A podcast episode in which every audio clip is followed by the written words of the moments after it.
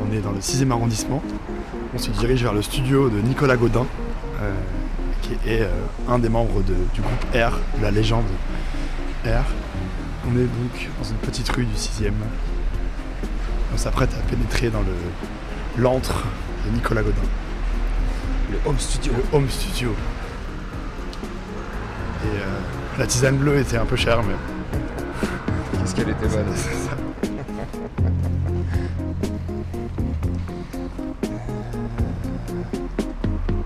Putain, c'est pas possible. On est perdu. On est déjà perdu. Qu'il a dit que c'était juste à côté. donc. Bis, un bis. Un bis. Ok, ça y est, on l'a. Super. j'étais déjà dans la rue. C'est à toi, Lélo Non, salut pas. Ça va Ça va Salut Sinon Emilien. Ça sent le neuf ici. C'est tout neuf. Hein Il a investi en novembre, je crois. Ah oui. Ah ouais, d'accord. ouais. C'est tout récent. Des disques d'or. Allez, go. Salut les gars Ça va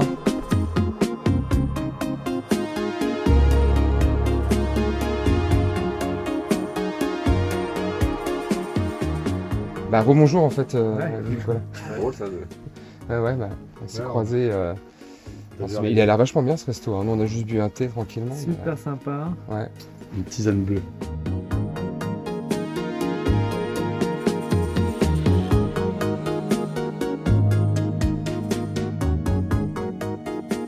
Donc c'est un tout nouveau studio. Je l'ai eu- je l'ai fini en avril. Et euh, depuis pas mal de- d'années maintenant, j'ai accumulé beaucoup de matériel, mais qui, je, pas dans un but de collectionner, plutôt dans un but de m'en servir. Dans le but de m'en servir. Puis j'avais euh, besoin d'un endroit où euh, tout soit fonctionnel. Ça m'a permis de faire un point sur le matériel, de faire réviser les synthés qui en avaient besoin, de régler toutes mes basses. euh. J'ai commencé à une première étape de tri quand j'ai enregistré l'album Conquête en glace parce que j'ai loué une petite cabine de 9 mètres carrés au studio Ferber. Et là, j'ai pris mes- ma basse préférée, mon ordi et j'ai fait l'album comme ça. Donc déjà, j'avais fait une première, euh, une première épuration. Mon seul souci que j'ai, c'était le piano à queue parce que j'adore composer au piano. Et c'est vrai que dans, le, dans ma petite cabine, euh, je ne pouvais pas mettre de piano. Donc euh, ici, c'était une ancienne école de danse et j'ai, pu faire un, petit studio et mettre mon piano, euh, mes amplis, des choses comme ça. J'attends une batterie là. Ok. Donc il y a quand même de la place pour pas mal de choses. Ouais, ouais, ouais, ouais. Mais cela dit, ça reste taille humaine. Oui, ouais. J'avais un énorme studio avec R. euh, et je trouvais ça trop grand. c'est que j'étais- paralysé, j'arrivais pas à faire de musique dedans. Et je voulais surtout un endroit euh, bah, où tu puisses bosser tout seul. Parce que dans les grands studios, il y a besoin d'un ingénieur du son, d'un assistant. Je trouvais ça aussi. Quand tout est grand, quand tout est compliqué. Tu vois, là, il n'y a pas de table de mixage. Il y a des convertisseurs voilà, euh, analogiques numériques, mais Mm. ça va directement dans l'ordinateur. Ouais. Donc la source du son est toujours super euh, analogue et très chaude. Et mais une fois que ça rentre dans l'ordinateur, ça n'en sort plus. Je, je, je, je mixe pas les choses euh, avec une table de mixage, je mixe dans l'ordinateur. Ok.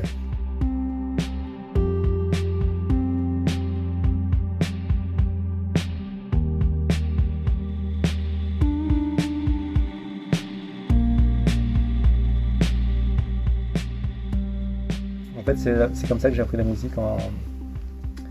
Moi, j'ai toujours fait de la musique avec des ordinateurs. Dès qu'ils sont arrivés à l'époque, c'était la- l'Atari 1040 ST. Donc t'as un rapport à la, à la création musicale assez, euh, assez direct, on va dire. Enfin, Ouais, J'aime bien mettre les mains à la pâte, j'aime bien. Euh, je me considère comme un peu un bricolo de la musique. J'aime bien fabriquer les sons dont j'ai besoin. Je suis un- comme beaucoup de gens, hein, c'est- dans ces principes des synthétiseurs analogiques, il n'y a, pas de- il y a pas de son prêt à l'emploi.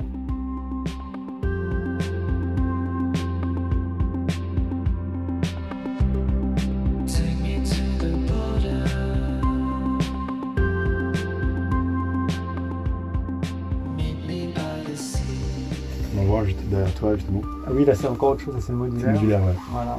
Et c'est quelque chose qui est très, très organique, très beau, très mystérieux.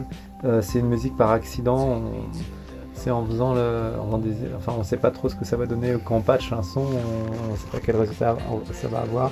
Et quand on, on modifie un paramètre, on est toujours surpris par le résultat. ça ne fait jamais ce qu'on attend de lui. quoi. Et donc tu peux difficilement refaire la même chose. Ah, une fois que c'est. Ah oui, il faut vite enregistrer parce qu'une fois que. euh, si on veut faire notre son, on perd d'avant. Ouais. Il n'y a aucune mémoire, aucun preset.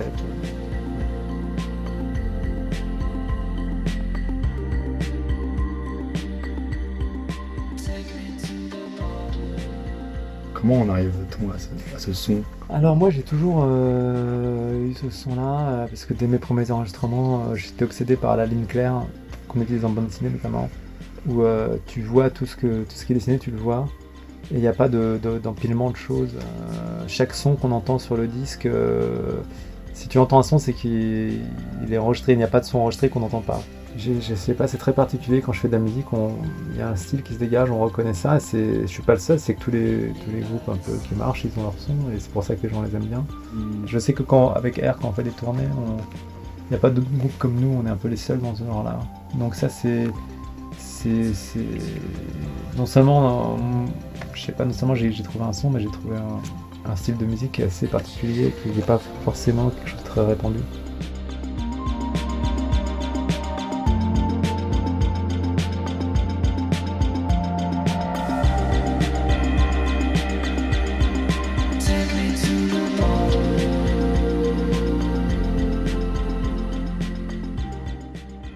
Tu restes très proche du processus. Ouais, Enfin, ouais, ouais. Je suis, euh, je suis assez euh, fou, je peux devenir fou en fait, euh, sur des micro détails. Ouais. Je sais pas pourquoi, ça prend des proportions de dingue, mais c'est plus. euh, on est les, les- les- les artistes un peu perfectionnistes, donc on on peut devenir vraiment fou quoi, avec la musique. Bien sûr. Et maintenant que le, le bébé est sorti, qu'il écouté, euh, ça va Ouais, je me suis aperçu que j'étais complètement con de stresser pour des trucs. Là, je me rappelle la chanson avec Katia Bonnet, mais je sais pas, je, je l'écoutais toute la journée pour savoir. Bah, trouver le bon niveau pour la voix. Euh, justement, ce morceau avec euh, Kaja Bonnet, We Forgot Love, euh, est-ce qu'on peut se l'écouter hein Parce que là, on est devant ta page, Alors, euh, ce qui est très intéressant, c'est. ça commence par, par ça. Et ça, c'est ce synthétiseur Memory Moog, Ouais, qui est un synthétiseur que j'ai acheté à Los en 2001.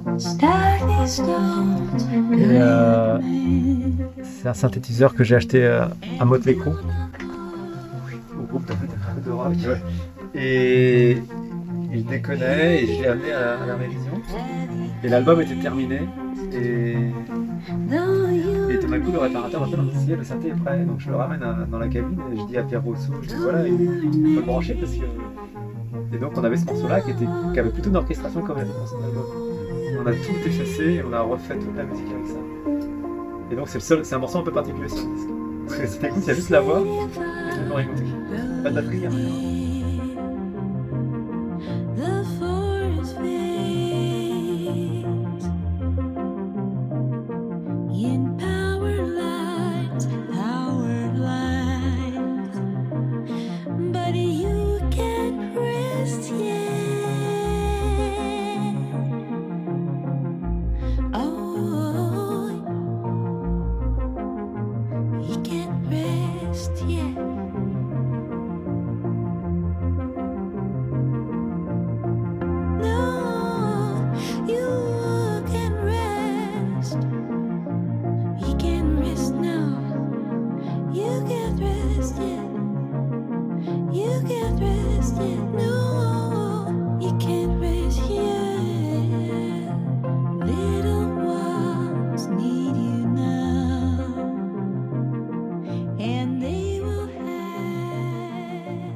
Euh, C'est assez génial, c'est-à-dire qu'elle a fait cette chanson qui s'appelle Redécombe et qui pour moi était. euh, Enfin, c'est la plus grande chanteuse euh, que j'entendais euh, con- contemporaine.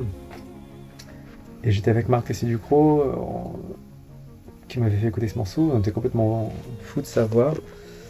Et moi j'ai toujours aimé comme les belles voix, même si moi j'ai une voix naze et j'ut- j'utilise des vocodeurs pour pouvoir chanter. Euh, mais sur, euh, sur mon safari, il y avait, euh, il y avait Bass Hirsch qui chantait All I Need. On a- J'ai toujours aimé faire des belles chansons euh, avec des, des, des chanteuses qui ont des voix. Moi, je suis un fan de Burn Baccarat, donc toute cette tradition de, de grandes chanteuses, ça, ça m'attire beaucoup. Et puis là, on, on voit sur son Instagram qu'elle elle, est- à Paris pour faire l'émission de David Blow, euh, Nova, Nova Club. Alors, euh, on lui envoie un message en disant C'est Nicolas. euh, est-ce que tu serais, euh, est-ce que tu serais ok, pour, tu serais libre pour prendre un café? Et on s'est vu dans un café, euh, un café vegan parce qu'elle est très comme ça, elle est très euh, Los Angeles vegan. Et, et là, on- elle était super sympa. Et, euh, et donc, euh, elle, a dit oui, envoie-moi le morceau. Et donc, je, je lui ai envoyé le morceau, qui était donc pas du tout cette version-là, qui était une version beaucoup plus soul. Et elle a, et, et elle a, on s'est rendu à Los Angeles. Elle a, ensuite, elle a, elle, a, elle, a, elle a pris un studio à New York, parce que je sais pas ce qu'elle faisait là-bas, et elle a, envoyé sa voix. Et, elle- quand- et donc, le morceau existait donc complètement autrement. Et, et euh, jusqu'au jour où j'ai reçu mon memory moog de, de retour de, de réparation. Voilà. Une fois que tu le mets dans un morceau, il prend toute la place. C'est Ouais. une sorte de. euh, il y a une densité, c'est un peu comme une. euh, C'est vraiment quelque chose de. de- il bouffe tout, quoi.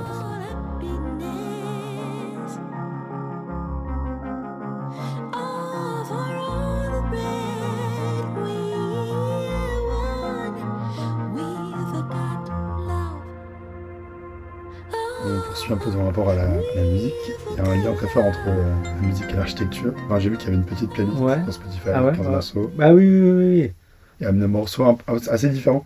J'imagine qu'il y a un fil conducteur. Euh, Est-ce que tu peux peut-être nous en dire un peu plus et je crois qu'on tombe sur ton profil.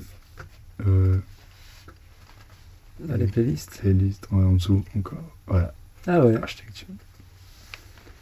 Et donc on a Ah bah oui, mais c'est c'est les. C'est euh, c'est peut-être la playlist que j'ai mis, oui, là, c'est la playlist NTS. ouais, et du Prince, euh, Ouais. Infinite Bisou. qui est- Oui, c'est un peu mes influences. hein. Je commence à. Je commence à avoir pas mal dans le vol, donc il y a des vieux trucs, tu vois. Ça, c'est les premiers, euh, les premiers instruments. euh, le Fairlight, l'émulateur. Si tu vois, si quelqu'un fait ça aujourd'hui, on peut se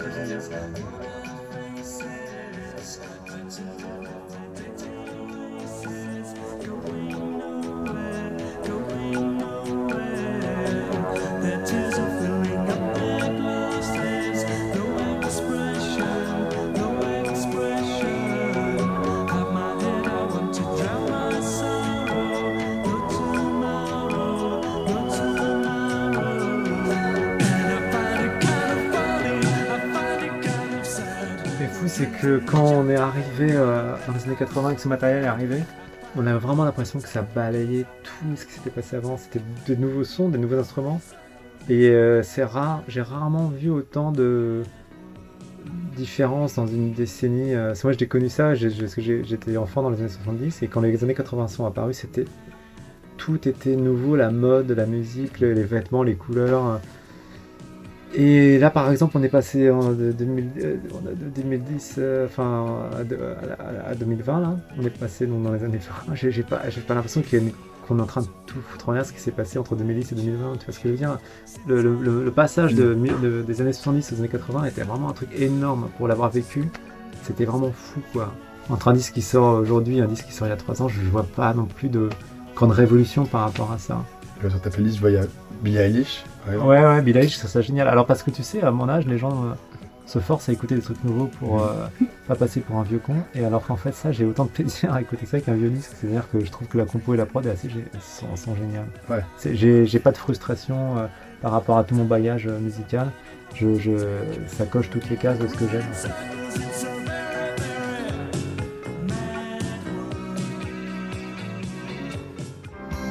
Des choses qui ont beaucoup marqué. C'est très air, tu vois. Il y a aussi un truc qui est très air, et en, en ce moment on vit une époque où on essaie d'avoir un peu de, de parité entre les hommes et les femmes. Et il y a vraiment euh, une artiste, euh, qui est Kate Bush, qui était une des plus grandes. euh, avec Air, on a beaucoup écouté sur le truc. C'est- en 80. Ouais.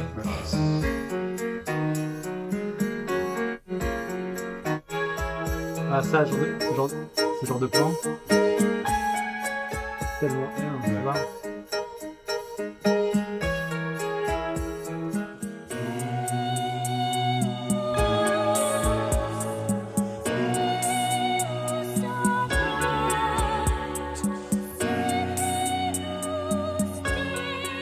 On a souvent parlait de Burt Baccarin, qui est souvent le, la musique euh, a fait appel aux femmes pour être des interprètes et, euh, et je trouve qu'il y avait vraiment des, des femmes artistes qui étaient vraiment géniales, notamment dans la musique électronique aussi.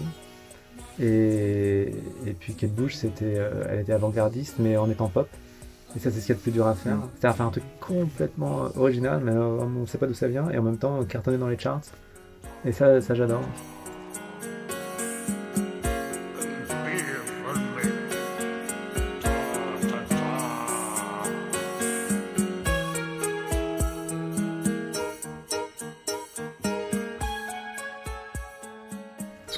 Fait aussi. hein.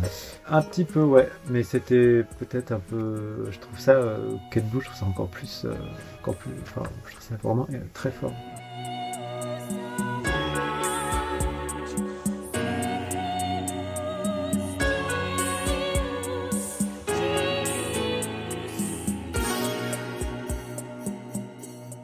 En reparlant d'architecture, du coup, on est toujours sur la playlist Architectunes. Euh, T'as un rapport très fort à l'architecture. Ton père était lui-même architecte. Ouais.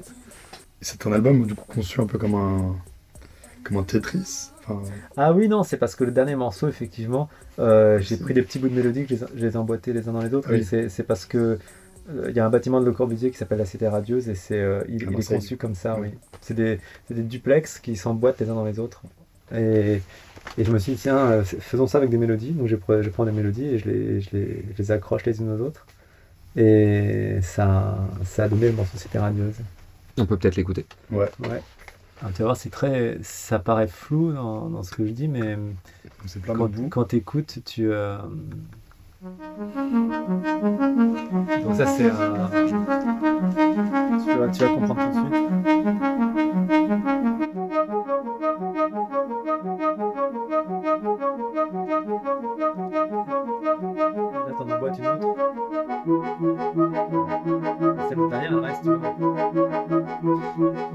Petit côté musique sérielle, non?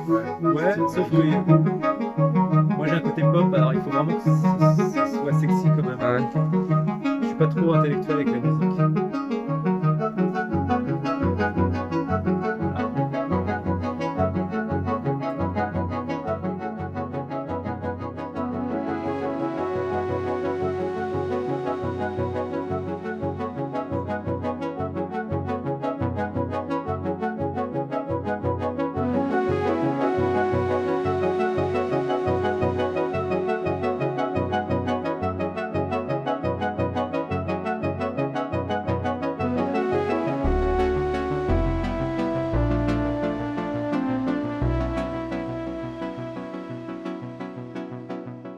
Tout a été fait avec le Jupiter 8 ici, qui est une sorte de l'équivalent euh, en japonais du Memory qui est américain.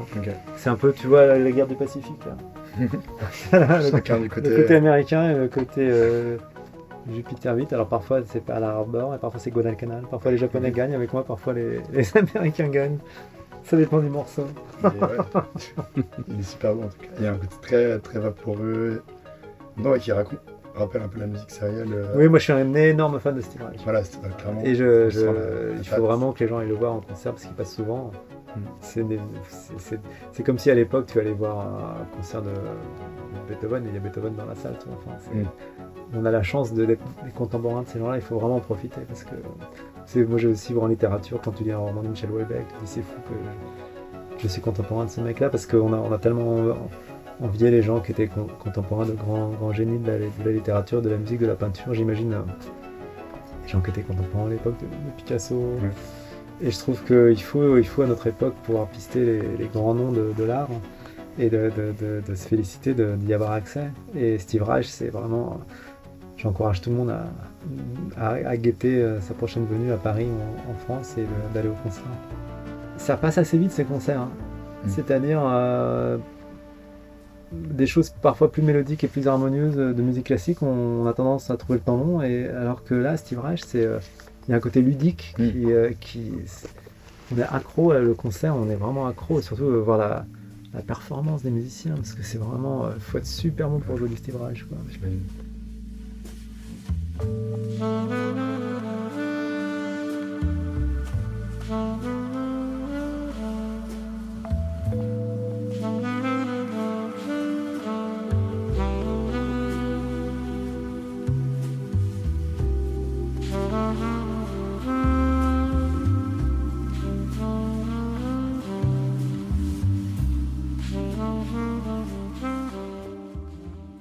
Ce qui est intéressant avec Steve Reich, c'est la manière. euh, Parce que tu vois, quand je t'expliquais qu'avec un analogique, tu pouvais euh, fabriquer ton son.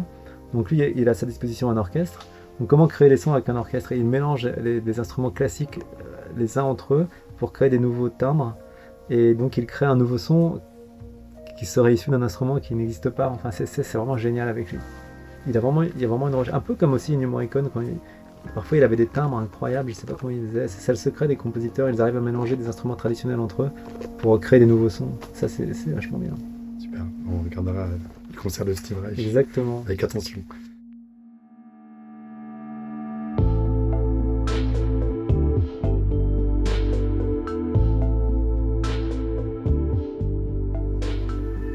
Oh. Tu t'embêtes Il y a ta fille qui veut Ouais. Veut participer. Ouais, tu peux faire les castagnettes, euh, parfois je m'enregistre. ça. Elle s'appelle comment? Maya, Maya. voilà. Donc c'est un peu la mascotte. euh, Ouais, c'est assez génial d'avoir un chien dans un studio, ça. C'est amical.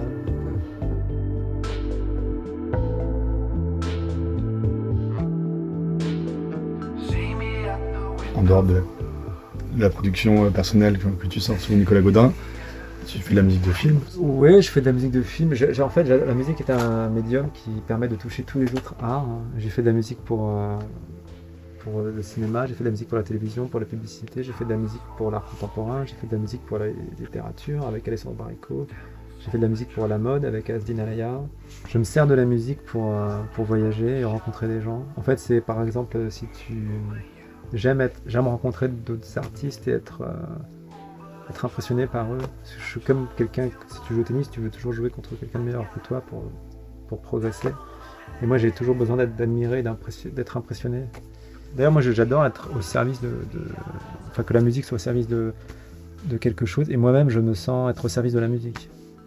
Je- je suis là pour que ces instruments euh, puissent euh, sortir des sons. Euh, je suis un peu le, le relais entre eux et, et vous. Quoi. Moi, je, ça passe par moi, mais Mm. c'est pas mon disque, c'est plutôt leur disque à eux, au synthé.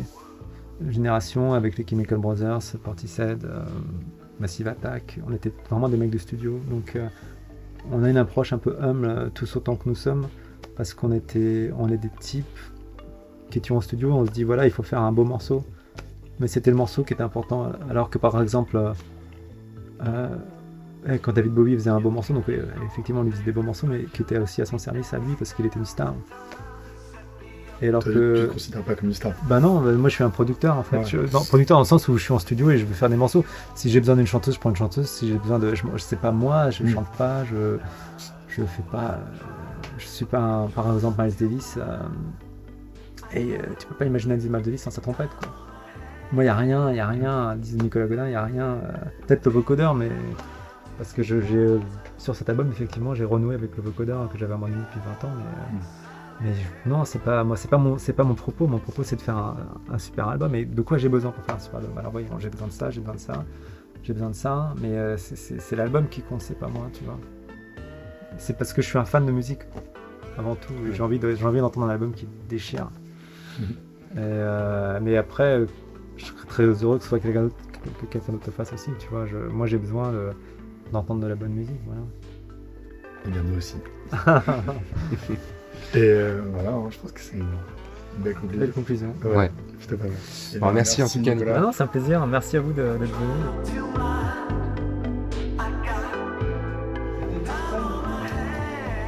De quoi? Non, c'est pour l'interview.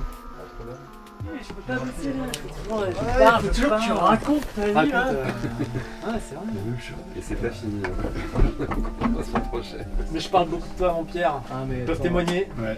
puis, euh, Tout à fait. J'ai dit, qu'est-ce que j'ai dit? Attends, j'ai dit quoi? Que il avait. J'étais l'homme le plus frisé que tu connaissais. Non, Euh, pas non, tout. non, euh, un, psychopathe de la perfection. Ouais, ouais. En Je c'est t'ai- je toi. t'ai décrit comme ça. Ouais, merci. Tu m'en veux pas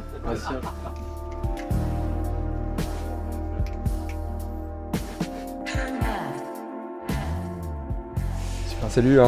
bon, Salut, bon courage. Salut. Salut.